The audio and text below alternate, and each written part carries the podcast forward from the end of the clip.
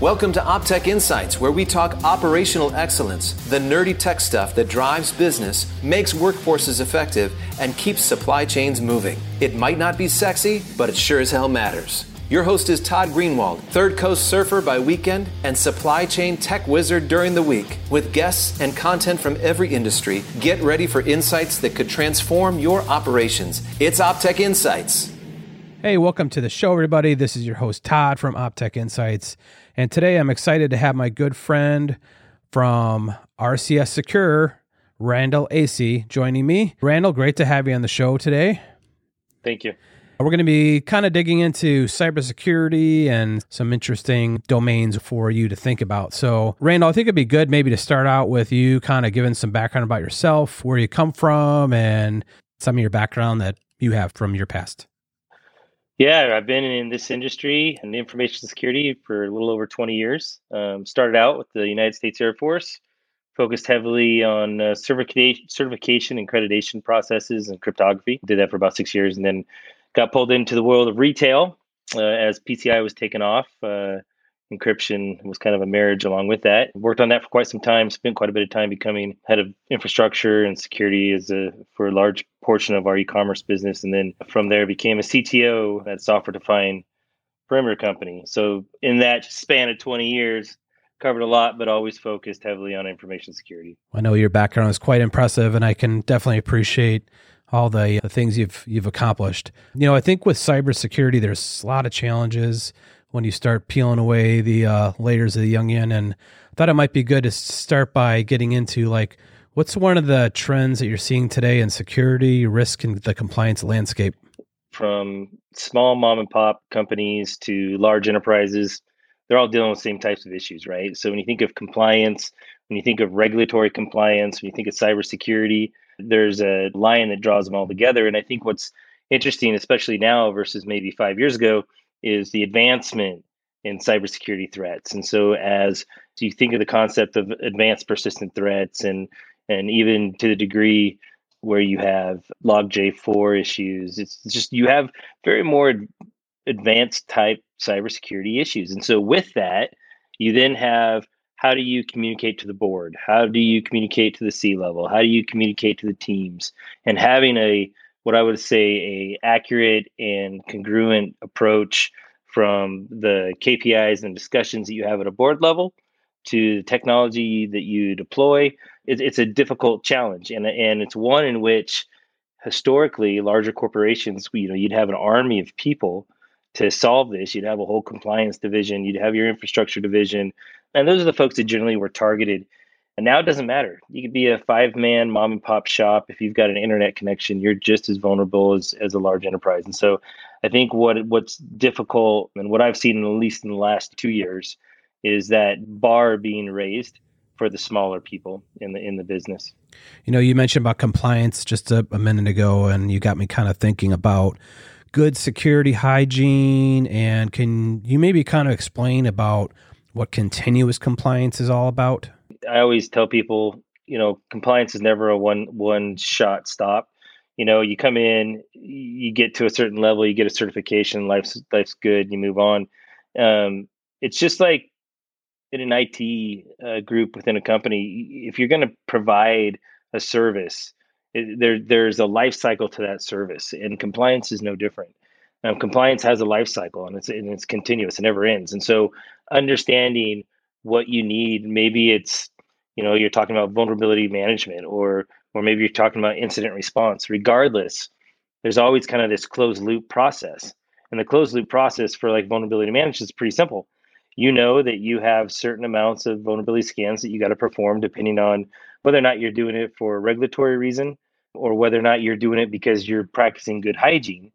What you're what you want to make sure you're doing is you're not just running a scan creating a spreadsheet and saying okay we're scanning things we know our, our vulnerabilities are it's about check and balance through the whole process. And so you may run a scan at the beginning of the month. You'll assign tickets. You'll validate that scan at the end of the month, and you'll do that through a quarterly process and you report on it.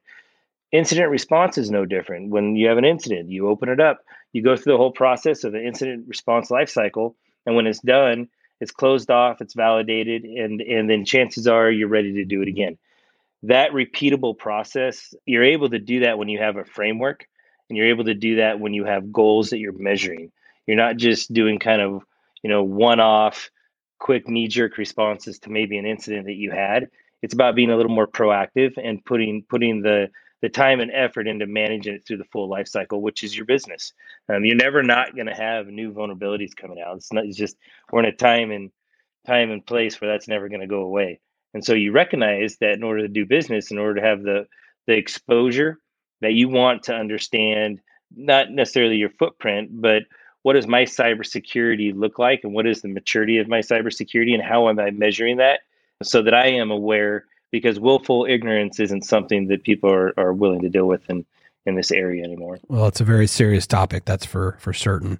And, you know, from coming from your background, from all the things you've done from DoD to running in retailers to uh, even in the position you are, have today at RCS, when you're dealing with an executive in, in an organization, how do you position this importance of continuous compliance then and what they should be focused on? Having said that. When i'm positioning things for c level generally a lot of what we do is positioning for budget.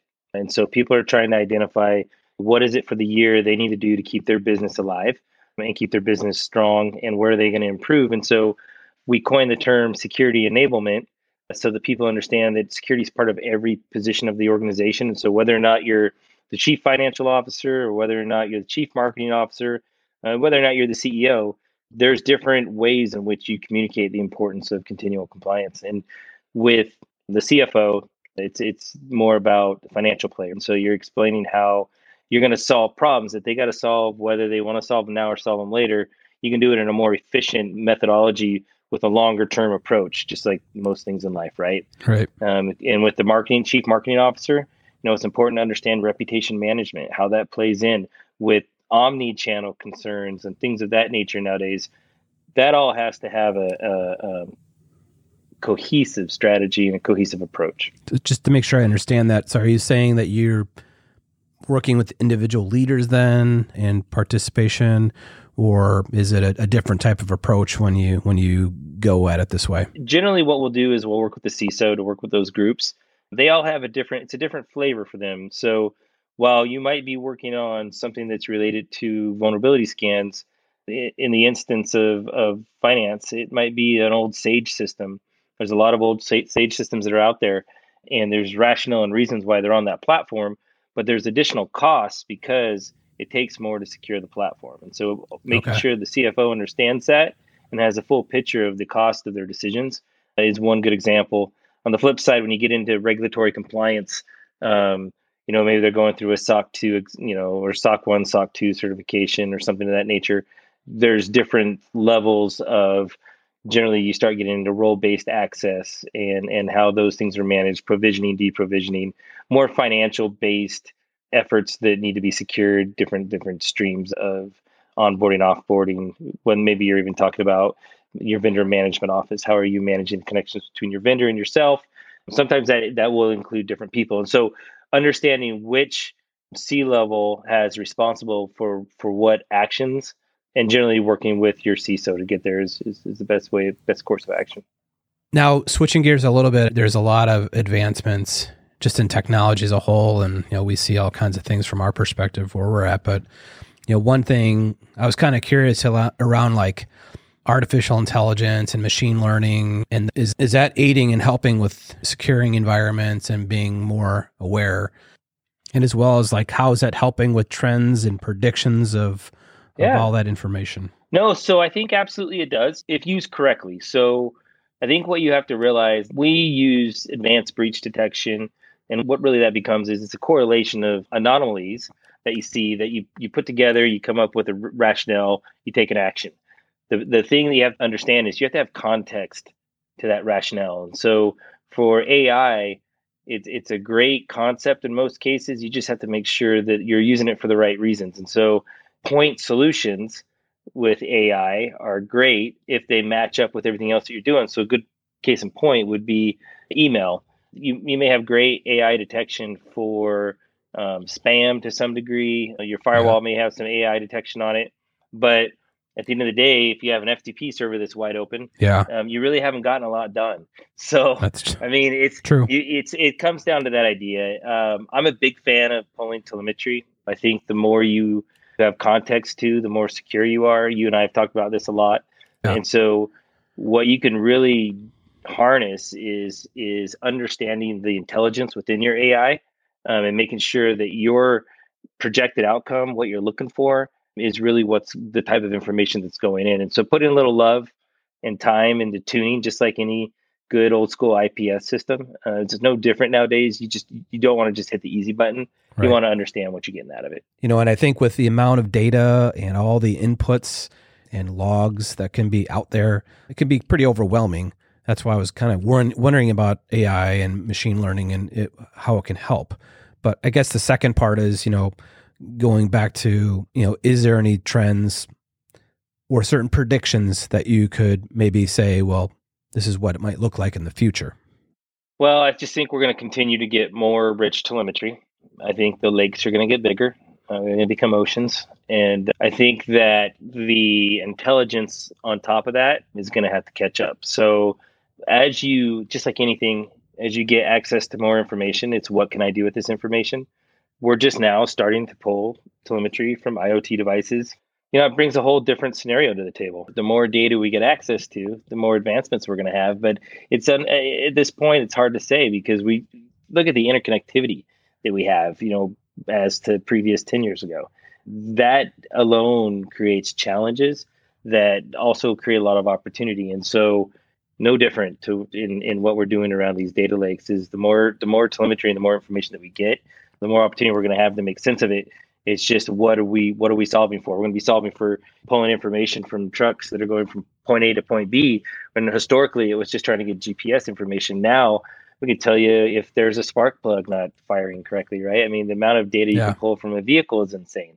And then you match that up with hmm. weather and you match that up with whatever else is going on in the world, you can start pulling answers to questions and, and i think that's really where hmm. you got to get to is you want to find answers so you got okay now you got me thinking because i know or you're getting into a space that a lot of our listeners come from quite a bit and and anything in supply chain where we have trucks or uh, we're trying to get a dc with different types of technology implemented or manufacturing and such um, you know, are you seeing attention to things like IoT devices and and what about that and and how do you track other things that are are uh, you know vital to the business but maybe traditionally not paid attention to from someone focused on securing the data center, the workstations, network and such?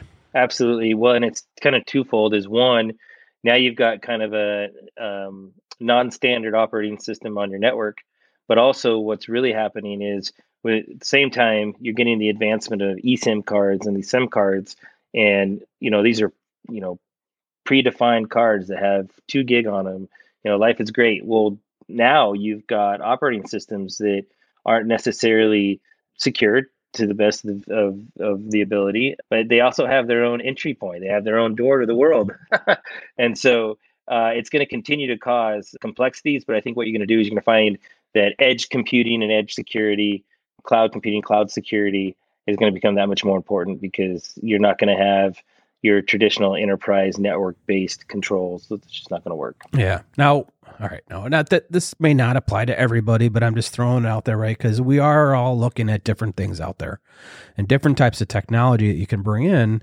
It's just, again, just something to think about, I guess is what I was kind of throwing out in the in the pond, if if you guys want to call it that. But um, I guess if you were to take a step back and you were to say, "I'm going to tell you one thing that I would recommend to your business about how to how to enhance your security posture," what would that one thing be that you would be you'd be focused on?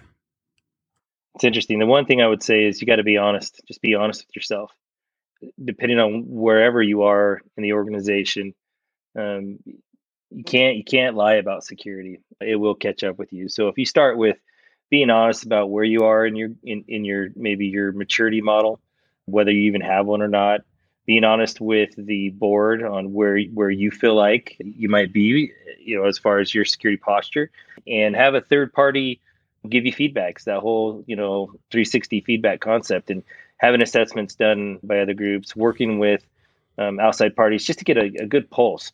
You know, you, a lot of times executives will be, "Hey, what are we doing about ransomware?" And they'll be in a room together, and everyone say, "Well, we've got you know antivirus, and we've got a firewall." Okay, they'll you'll convince yourselves that that you're fine. But you know, a good company will pay someone to come in and say, "Hey, how how, how are we looking for ransomware?"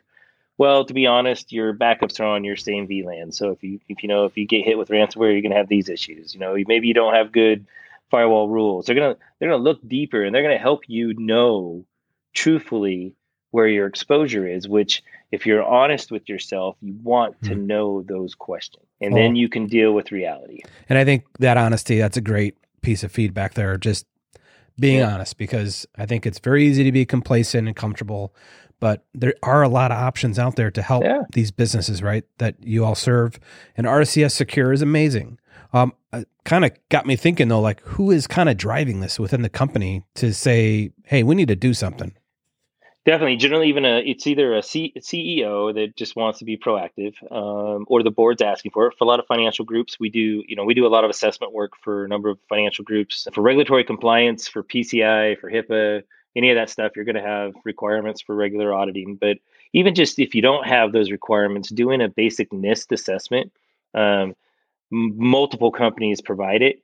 I recommend having a company come in and do your assessments, and then maybe a different company doing your remediation strategy, and then you know maybe letting the one side come and say, "Hey, did you get this all done?" Or in some cases, your internal group does the remediation, and then somebody else comes and measures them, just because it's a good check and balance system, yeah. um, and then do it I, on a routine basis. I, I think that's a great point, and one of the things that you know, I've heard from Ivan Painter, who's been on the show before. He's a good mutual friend of both of ours. Um, I know obviously yourself and some other security leaders I talk to. It's become more complicated, and it doesn't. It's not going to slow down. That's for sure. Um, and you know, when you get into remediation, you know that that's a whole nother ball of wax as to how you're going to take something down quickly. You know, minutes do count in this situation, and you know you need to jump on things quickly. The concept of of response. So yeah. you, you have the the 365 24/7 monitoring, alerting, all of that.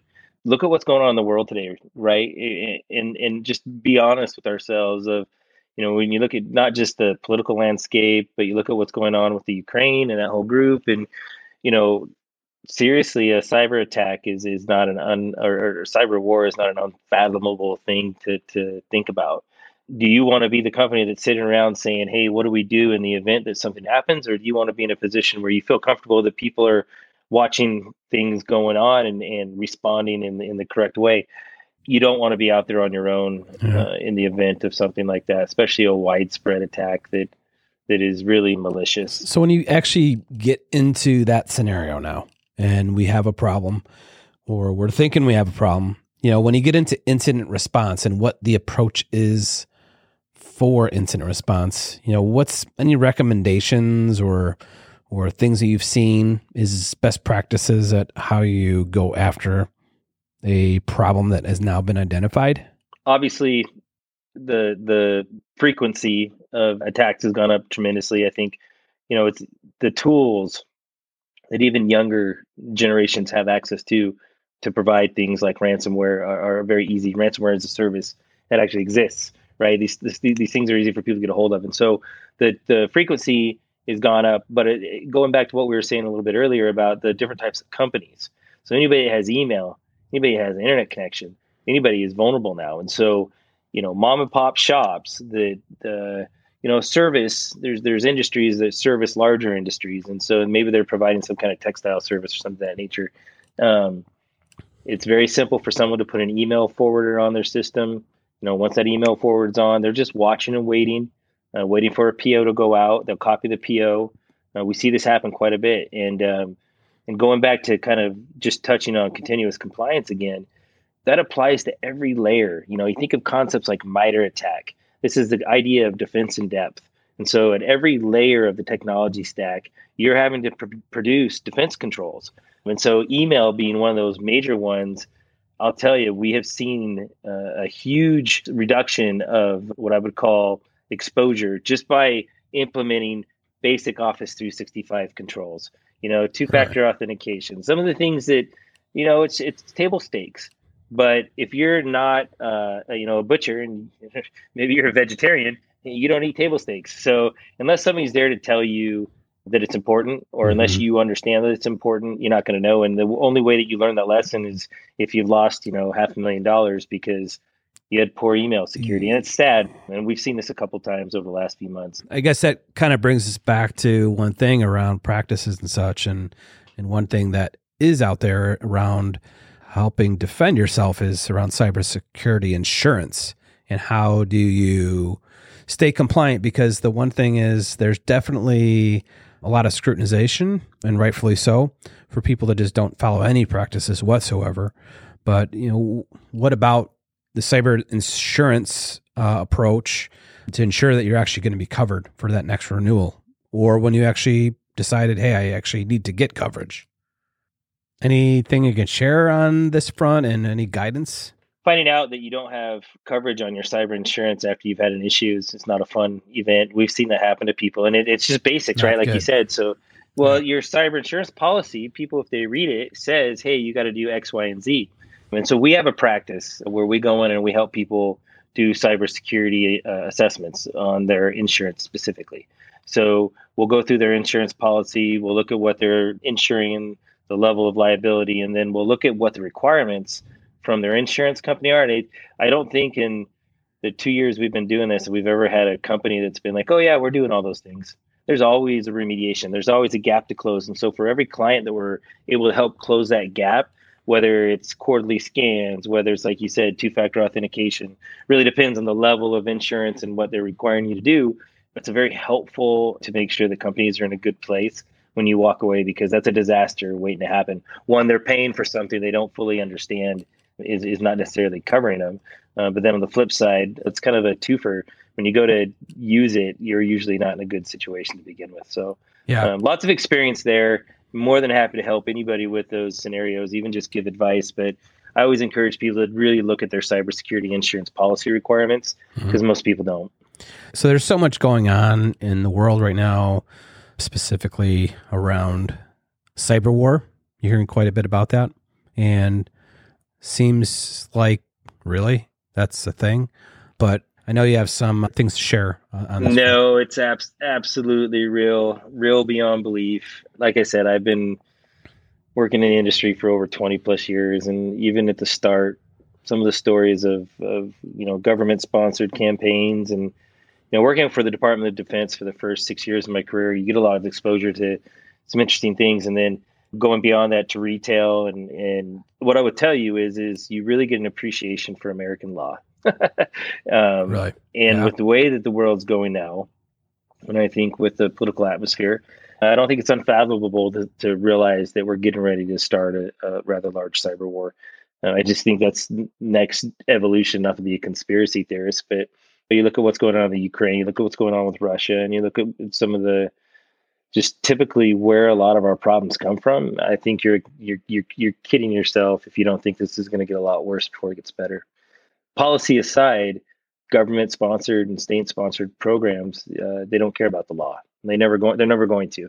And so you just got to realize that not only do you have to do your due diligence to meet your regular regulatory compliance needs, that's not going to be enough. You're still going to have cybersecurity threats at a whole new level. Hmm. You're still going to be continuously updating things going to be continuously fighting fights and continuously having to defend against an ever changing and ever evolving enemy. Wow. Okay. Randal, thanks for joining me on OpTech Insights. I can't I can't thank you enough for that.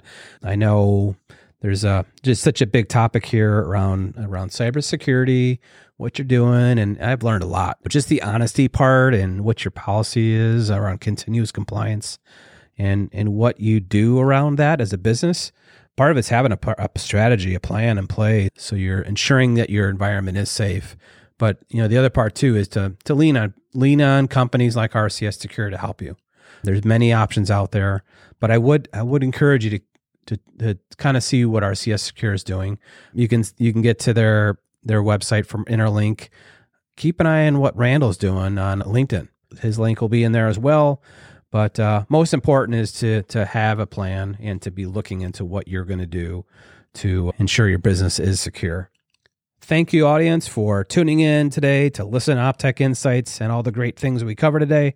There's a lot of new content we have coming out in the next couple weeks. You'll be seeing a number of different types of new episodes we're releasing and ongoing throughout the rest of the year. Uh, so stay tuned. Hit subscribe on your podcast platform of choice.